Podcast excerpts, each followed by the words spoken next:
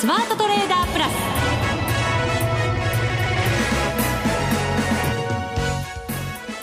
全国のリスナーの皆さんこんにちは。内田まさです。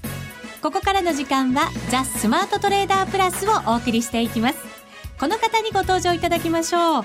国際テクニカルアナリスト福永博之さんです。こんにちは。よろしくお願いします。よろしくお願いいたします先週の末からの為替の動きもちろん株の動きもそうですけれど、はい、ダイナミックでしたね。うんね本当にやっぱりあのまああ予想してたかしてないかっていうとね やっぱりしてない方が多かったと思うんですけども、はい、やはりあの日銀の金融政策決定会合でね、うん、まあ、そこで、えー、追加の緩和が発表され、まあ、やっぱりサプライサプライズになりましたね、あれね。そうですね。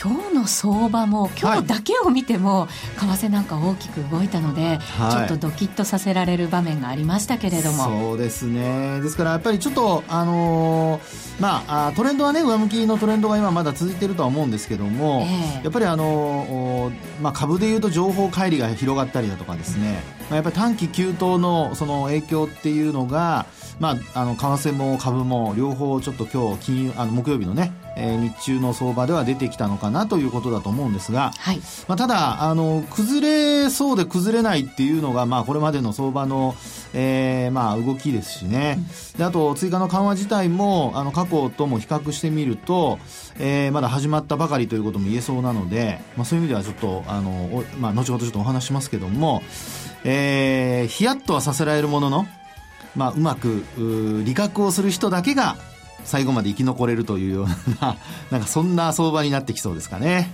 こういう相場の中で注意しなきゃいけないのは、しっかり利確をしていくこととになりそうですね。そうですね。それがまずあの株でも為替でも一番言えることですね。はい。はいさて、先週から第20回 FX ダービーが開始しています。今回は記念大会ということで、スペシャルな豪華商品、はい、そしてスペシャルな皆さんにご参加いただいております。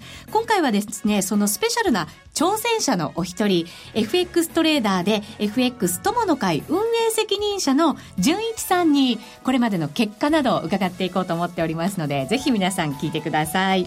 それでは番組進めていきましょう。この番組を盛り上げていただくのはリスナーの皆様です。プラスになるトレーダーになるために、必要なテクニック、心構えなどを今日も身につけましょう。最後まで番組にお付き合いください。この番組はマネックス証券の提供でお送りします。スマートトレーダー計画よーいドン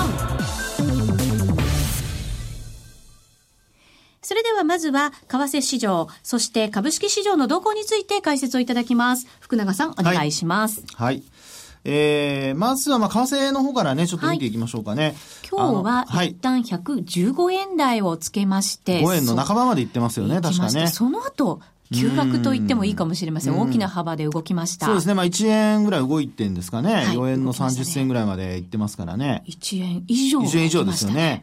で、皆さん先週の放送覚えてますかね？私が何と言ったか。なんだっけ？内田さんが、まず横にいる人が何も覚えていないというね。まあ一つはですね、やっぱりあの、何かしら、あの、まあ、あまあ、先週もあの日銀の緩和についてもちょっと話しましたけども、はい、まあ何かその114円台の、まあ直近の、先週ですよね、先週で言うと直近の高値を超えてくると、うん、まあ加速するかもしれないという話をしましたけどもね、はい、その後、あの、やっぱり FOMC が終わってから、えー、結果的には少しずつ円安に触れて、えー、その後結果的に、えー、日銀の緩和が発表されて、さらに上昇していったというね、うん、加速したっていう流れでしたよね。おっしゃる通りでした、はい。それにあともう一つ、それだけじゃなくてですね、もう一つはやっぱり水準ですよね。水準。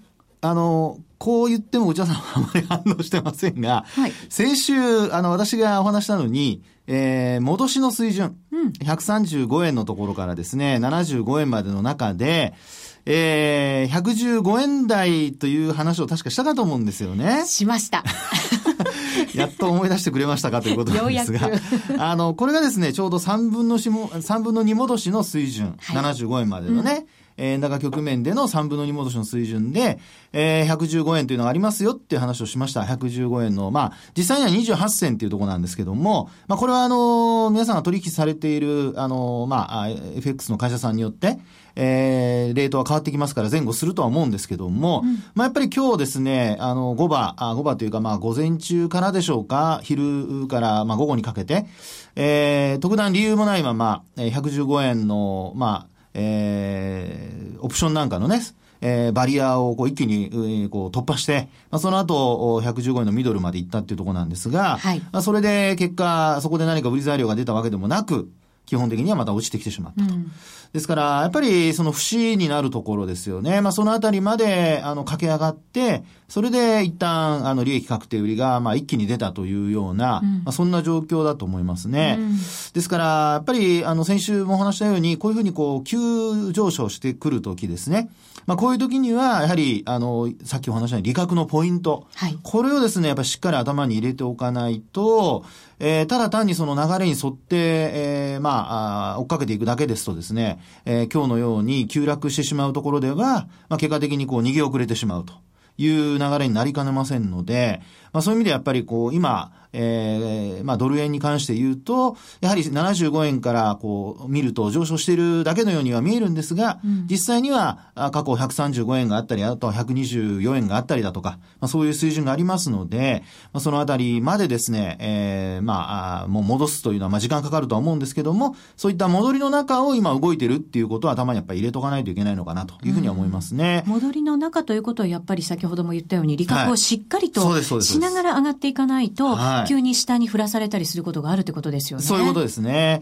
で、まあそういう時にポジションを大きく持ってしまいますと、うん、やはり、ズドンとこうね、えー、損失が膨らんでしまって、慌てて、まあ、ショートしたところが安値になっちゃうということにもなりかねませんからね。はい、で、あともう一つ、あの、じゃあもし仮にこの115円、えー、先ほども私上昇トレンドっていう話をしましたけども、うん、まあ、このまま、あの、上昇が仮にまあ、もう一回戻って続いた場合ですね、そうすると次の節はどこにあるのかというと、これはもう次はですね、117円台なんですよ。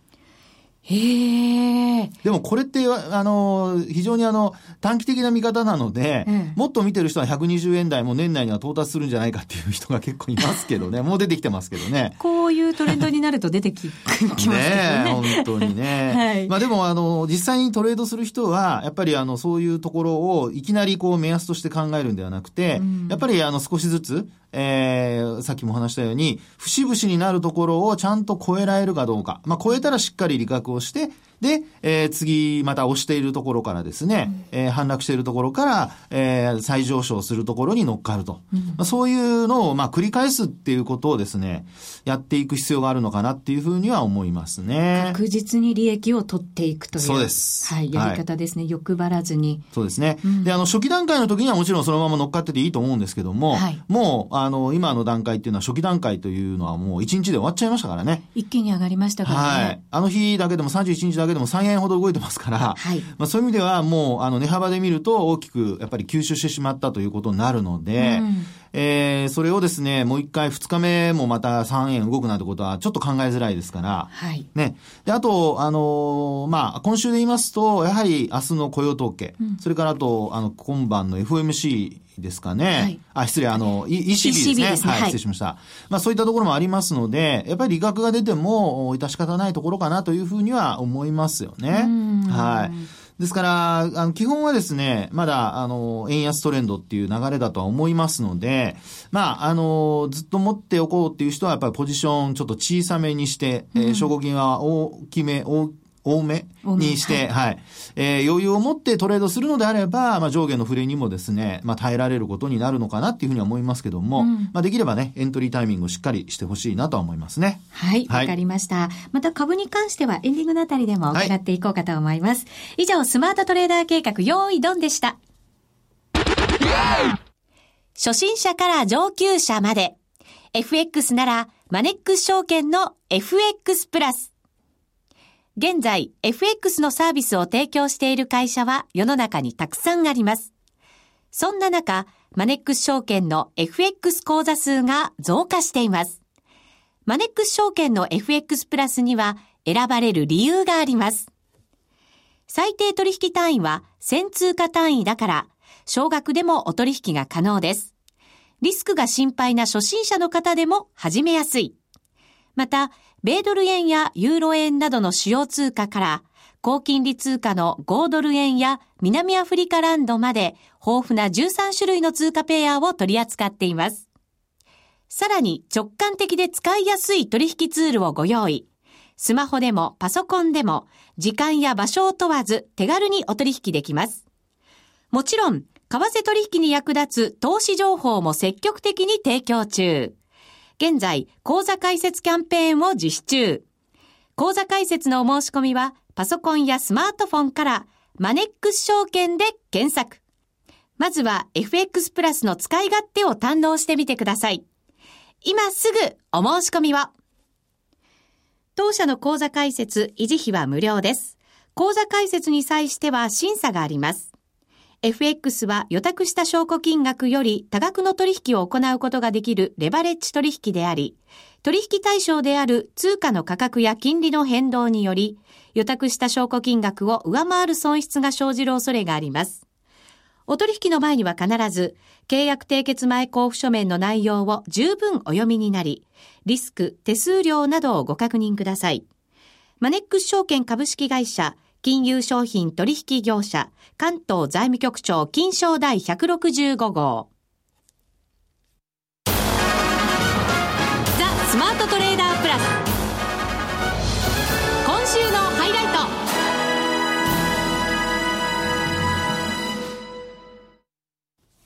ザ・スマートトレーダープラス今週のハイライトです。先週から第20回 FX ダービーが始まりました。ということで、ここではですね、結果発表などなどさせていただこうと思います。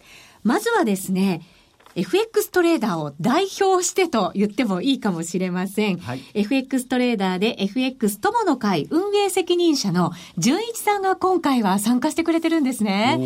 どんなトレードしてるのか気になるんですよね。早速、電話がつながってますので、はい、純一さんにお話を伺っていきたいと思います。純一さん。もしもし、こんにちは。こんにちは。よろしくお願いします。とりあえず申し訳ございません。すいません。謝ってる。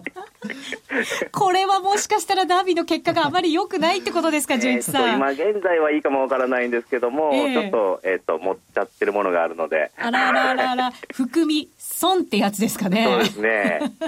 なるほど。後からまたその数字もランキングとしてこちらでも発表させていただこうと思いますので、はい、はい、楽しみに待っててください。はい、まずは、えっ、ー、と、純一さん、はい、えっ、ー、と、FX 友の会の運営責任者であると、まあ、勝手にそういう肩書きになっちゃってるのもあるんですけども、えー、奈々子さんとあの僕自宅が近かったりするので、なるほど。やりとりがまあ、家族ぐるみで付き合いさせていただいてるっていうのもありまして、はい、トレードに関しても結構情報交換とかされたりするんですか？そうですね、まああの LINE とかああいうので毎日やり取りはしてますけど、今回 FX 友の会を背負って参加してくださったと思っていいでしょうか？それはちょっと大きな 話になっちゃうと困るんですけども、はい、さあどうでしたか？この1週間のトレードは。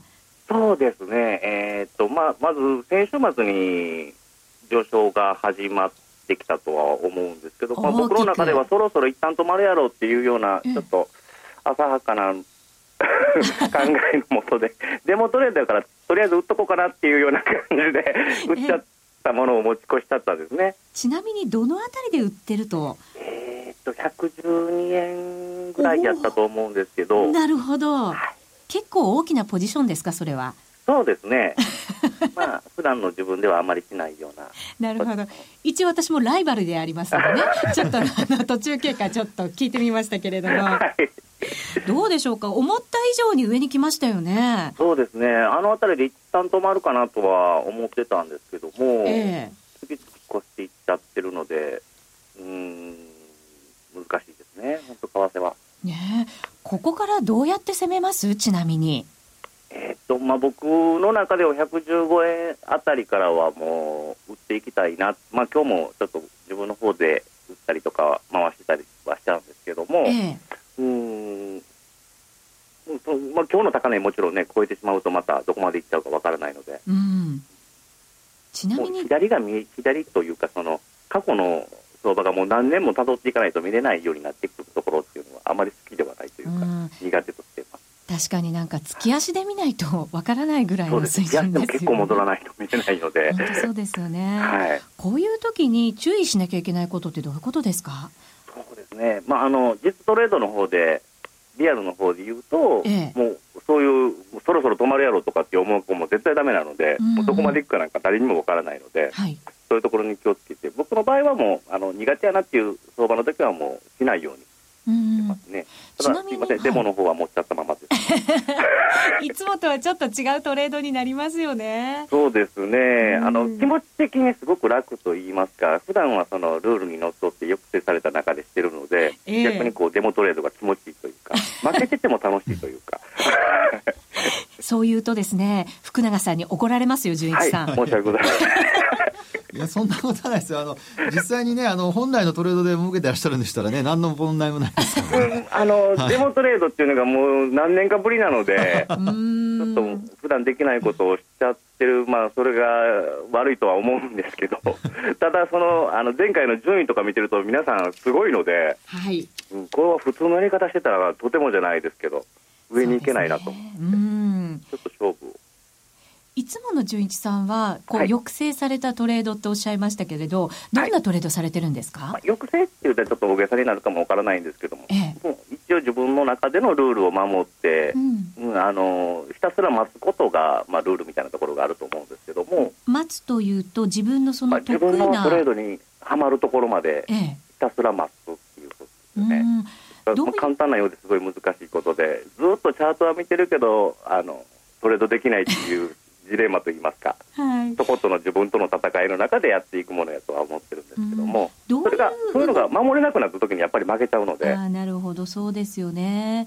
どういう動きの時に純一さんは俺の相場だっていうふうに思うんですか？あ僕はもう単純に短期短期トレードが多いので、ええ、もうレンジの方が好きですね。なるほど、はい、上がったところでしっかり売ってで下がったら買ってみたいなものをこう繰り返しながら短いトレンドを取っていく、ね、はいもうちょっとずついただいていくというような方が好きなので。その、えーと、レンジ相場をこう見抜くってなかなか難しくないですか？そうですね。あの全てが結果論になっちゃうんですけども、ええ、うん、あの動いてる時って実際わからないですからね。うん。そうですよね。いろんなトレンドラインを引いたり水平線を引いたりで探していくような形ね。あなるほど。じゃあ日々こう線をたくさん引きながらそういう重要なラインを探してらっしゃるということなんですね。そうですね。はい。どうですか？ダービーではここからどんなふうに攻めていかれますか？はい、どんな通貨ペアで？えー、っとまた怒られちゃうかもわからないですけども やっぱりこれ勝負という体で考えてしまうと結構動くようなそう動くような通貨ペアで取っていきたいなっていう考えはあるんですけど、えーどうしてもそうなってくると逆張りなのかまた高値安値を超えたところでのもう追いかけていくっていうようなやり方になってしまうと思うんですけどね。うん。リスクも背負いながらそうですね。これ本当ダメなトレードなんであの手本にはしないでほしいんですけども。はい。わかりました、はい、ではあのまた報告していただけるのを楽しみにしております。はい。ありがとうございます。ありがとうございました、はい、ありがとうございました。ありがとうございましたまずは FX トレーダーの純一さんの報告を受けました。はいマイナスということがなんか分かりましたけどね、1週間経った時点で。そうですね。あの、えー、まあ、やっぱり、えー、いつもと違うことをやるとですね、えー、まあ、こんなふうに、こう、まあ、こんなふうにというか、えー、いつもと違う結果が出てしまうというね。はい。あの、まあ、今あのお話、あの、伺ってて、やっぱり、あ、俺もそうだなとか、私もそうだわと思った人結構いらっしゃるんじゃないですかね。ですから、そういう意味ではやっぱり、あの、参考になったお話かとは思いますけどもね。はい。はい、そうですね。さあ、ここからは、今回はですね、花子ちゃんと私に加えて、タレントのノーディーも参加をしてくれてるんですね。はい、そのノーディーからトレードの報告が、はい、届きましたので、はい、福永さん手元にトレード結果置かせていただきました。見ていただいていかがでしょうか、はい。あのー、ですね、結構やっぱり取引量が多いですよね。ものすごく多いですね。ですね。で、あの、これはやっぱり前回ね、スタジオに来てお話を聞いた時にも、やはりあの、そんなことをあの話してましたから、うん、まあ、そういう意味ではやっぱり自分のスタイルなんでしょうね。うん、えー、ですから、あのー、まあ、そういう意味で言うと、あの、今のね、えー、純一さんのお話にもあったように、自分のスタイル、自分のその、えー、まあ、あしっくりくるようなトレードを、あの、まあ、やって、ってきたのではないかということが言えると思いますよね。で、ただそのね、えー、トレンドが出てる時にもかかわらず、あの、細かい値幅で売り買いをバンバンしてるっていうことなので、意外と最初の頃はロスも多いんですよ。あ、そうですか。はい、あの、実はノーディーからの報告がありましてですね、えええー、1000万円で今回チャレンジしてるんですよね。はい、その資金感覚とシステムになれるために、はい、ドル円のポジションをいろいろとこう試しながら、細かく利確もしていったというような報告があるんですね。はい。はい。まあですから、あの、試してるっていうことで言うと、前半はですからロスが多いんですけど、うん、後半はね、意外とロスが少なくて、あの、マイナスになってる場面っていうのはほとんどないですね。じゃあ慣れてきて、はい、またトレンドにしっかりと乗ってということですね。ですね、うん。ですから、意外と、あの、ノーディさんは侮れませんよ、これ。持ってますか。うん、後半から意外と伸びてきたりなんかして、まあ、競馬じゃないですけどね。ラジオ日経だから言うわけじゃないんですが。これはじゃあちょっと注意してかからないといけませんね。まあ、ライバルの人はね。ライバルとしては。はいちなみにですね、ここからの攻め方というのもありまして、ノーディーからは、はい、ドル円に勢いがあるので、円主導っぽい感じもするんですが、うん、ゆったりとしたユーロドルで様子を見ながら、サプライズ待ちをしようと思いますと、次のサプライズを狙ってるという。ってことは今日ってことですかね。どうでしょうね。ECB もありますし、はい、また雇用統計も狙ってるんじゃないかと思いますが、はい。え今月中に何が起こるかわかりませんが、ユーロ圏は不安要素も大きいので、はい、特にセルビアあたりに注目という。どこからそういう話が来てるんでしょうね。まあ意外と、意外と耳戸島だったりするかもしれませんけどね。はい、えー、まあ、あの、確かにユーロ圏はね、うん、あの、いろんな経済指標もそれほどよく、あの、まあ、意外と予想に届かないものが出つつあります。出てきてるっていうのはね、はい、あの、結構皆さんも、あの、よくご存知だと思いますし、うん、まあ、そういう意味では何かね、新しい悪いニュースが出てくると、売り材料になるっていうことは、こう間違いないので、はい、まあ、そう考えると、おいろんなところにアンテナを張り巡らせて、うん、で、えー、売り買いをしようという、そういうのを、企てと言っていいのかわかりませんが、計画と言った方がいいかもしれませんね。はい、あ計画してるっていうことは、やっぱり、あの、まあ、みんなが取れない時に取れるっていうことになるので、うん、あの、こういうレースとしては、あの、なかなか戦略的には面白いんじゃないでしょうかね。はい。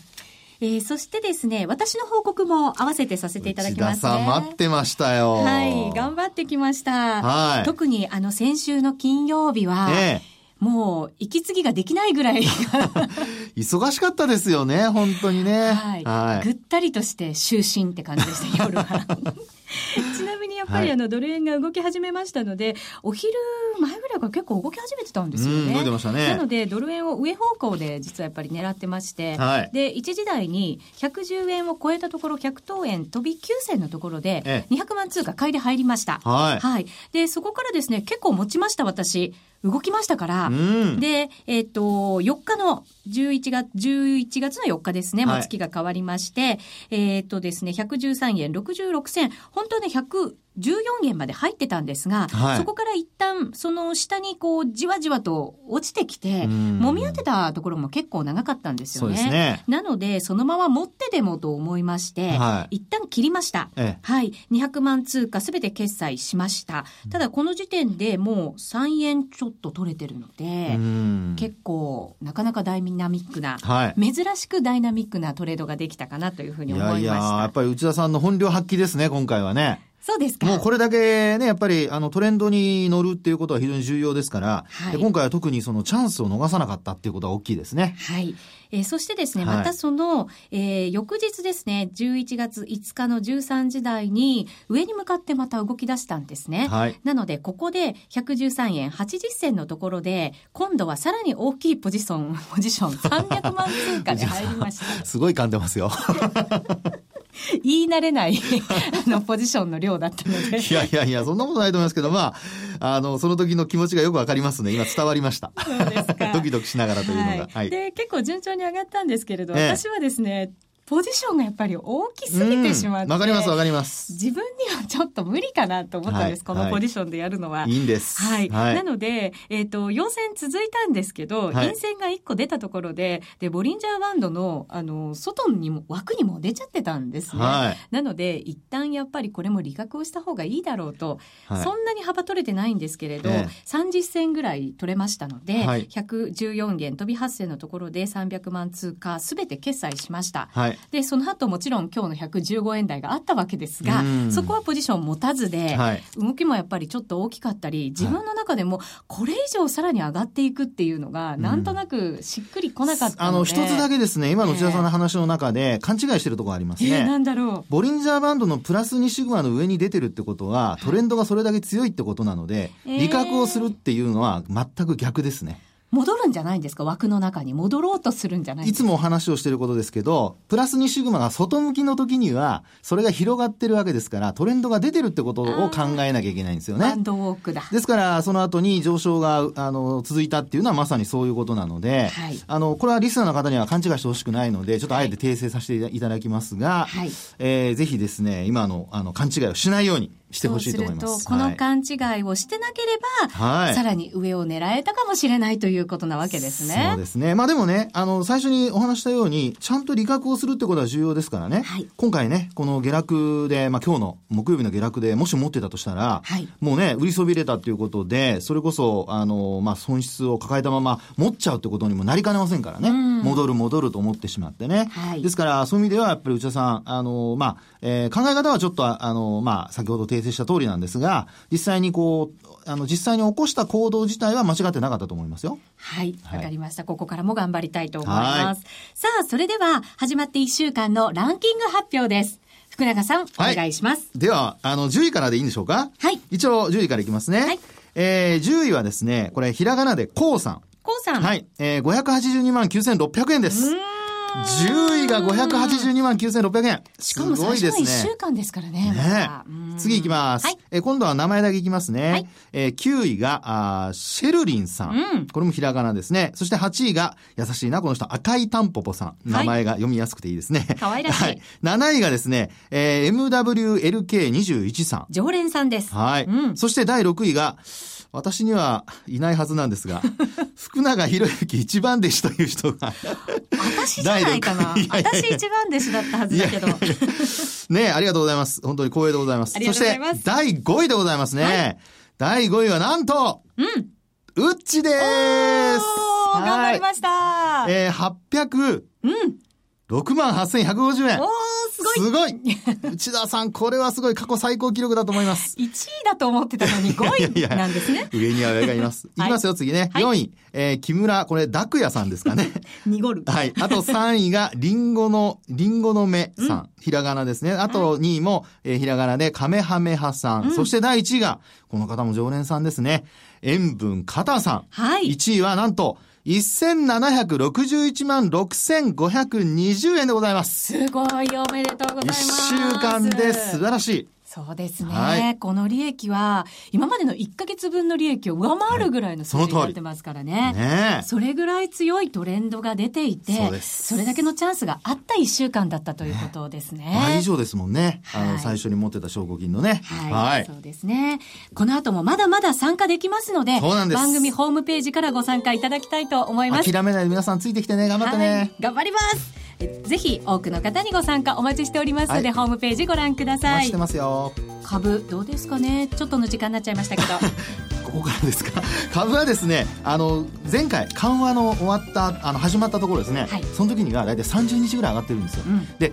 株価と25日移動平均線の乖離が10%超えると急落してるんですね、はい、実は今日もその水準までいっているのでちょっとね、えー、株価は上に上がれば、えー、上値が重たいとちょっと考えてみた方がいいかもしれないですね。ありがとうございます、はい、それでは皆さんまた来週。ま、来週。この番組はマネックス証券の提供でお送りしました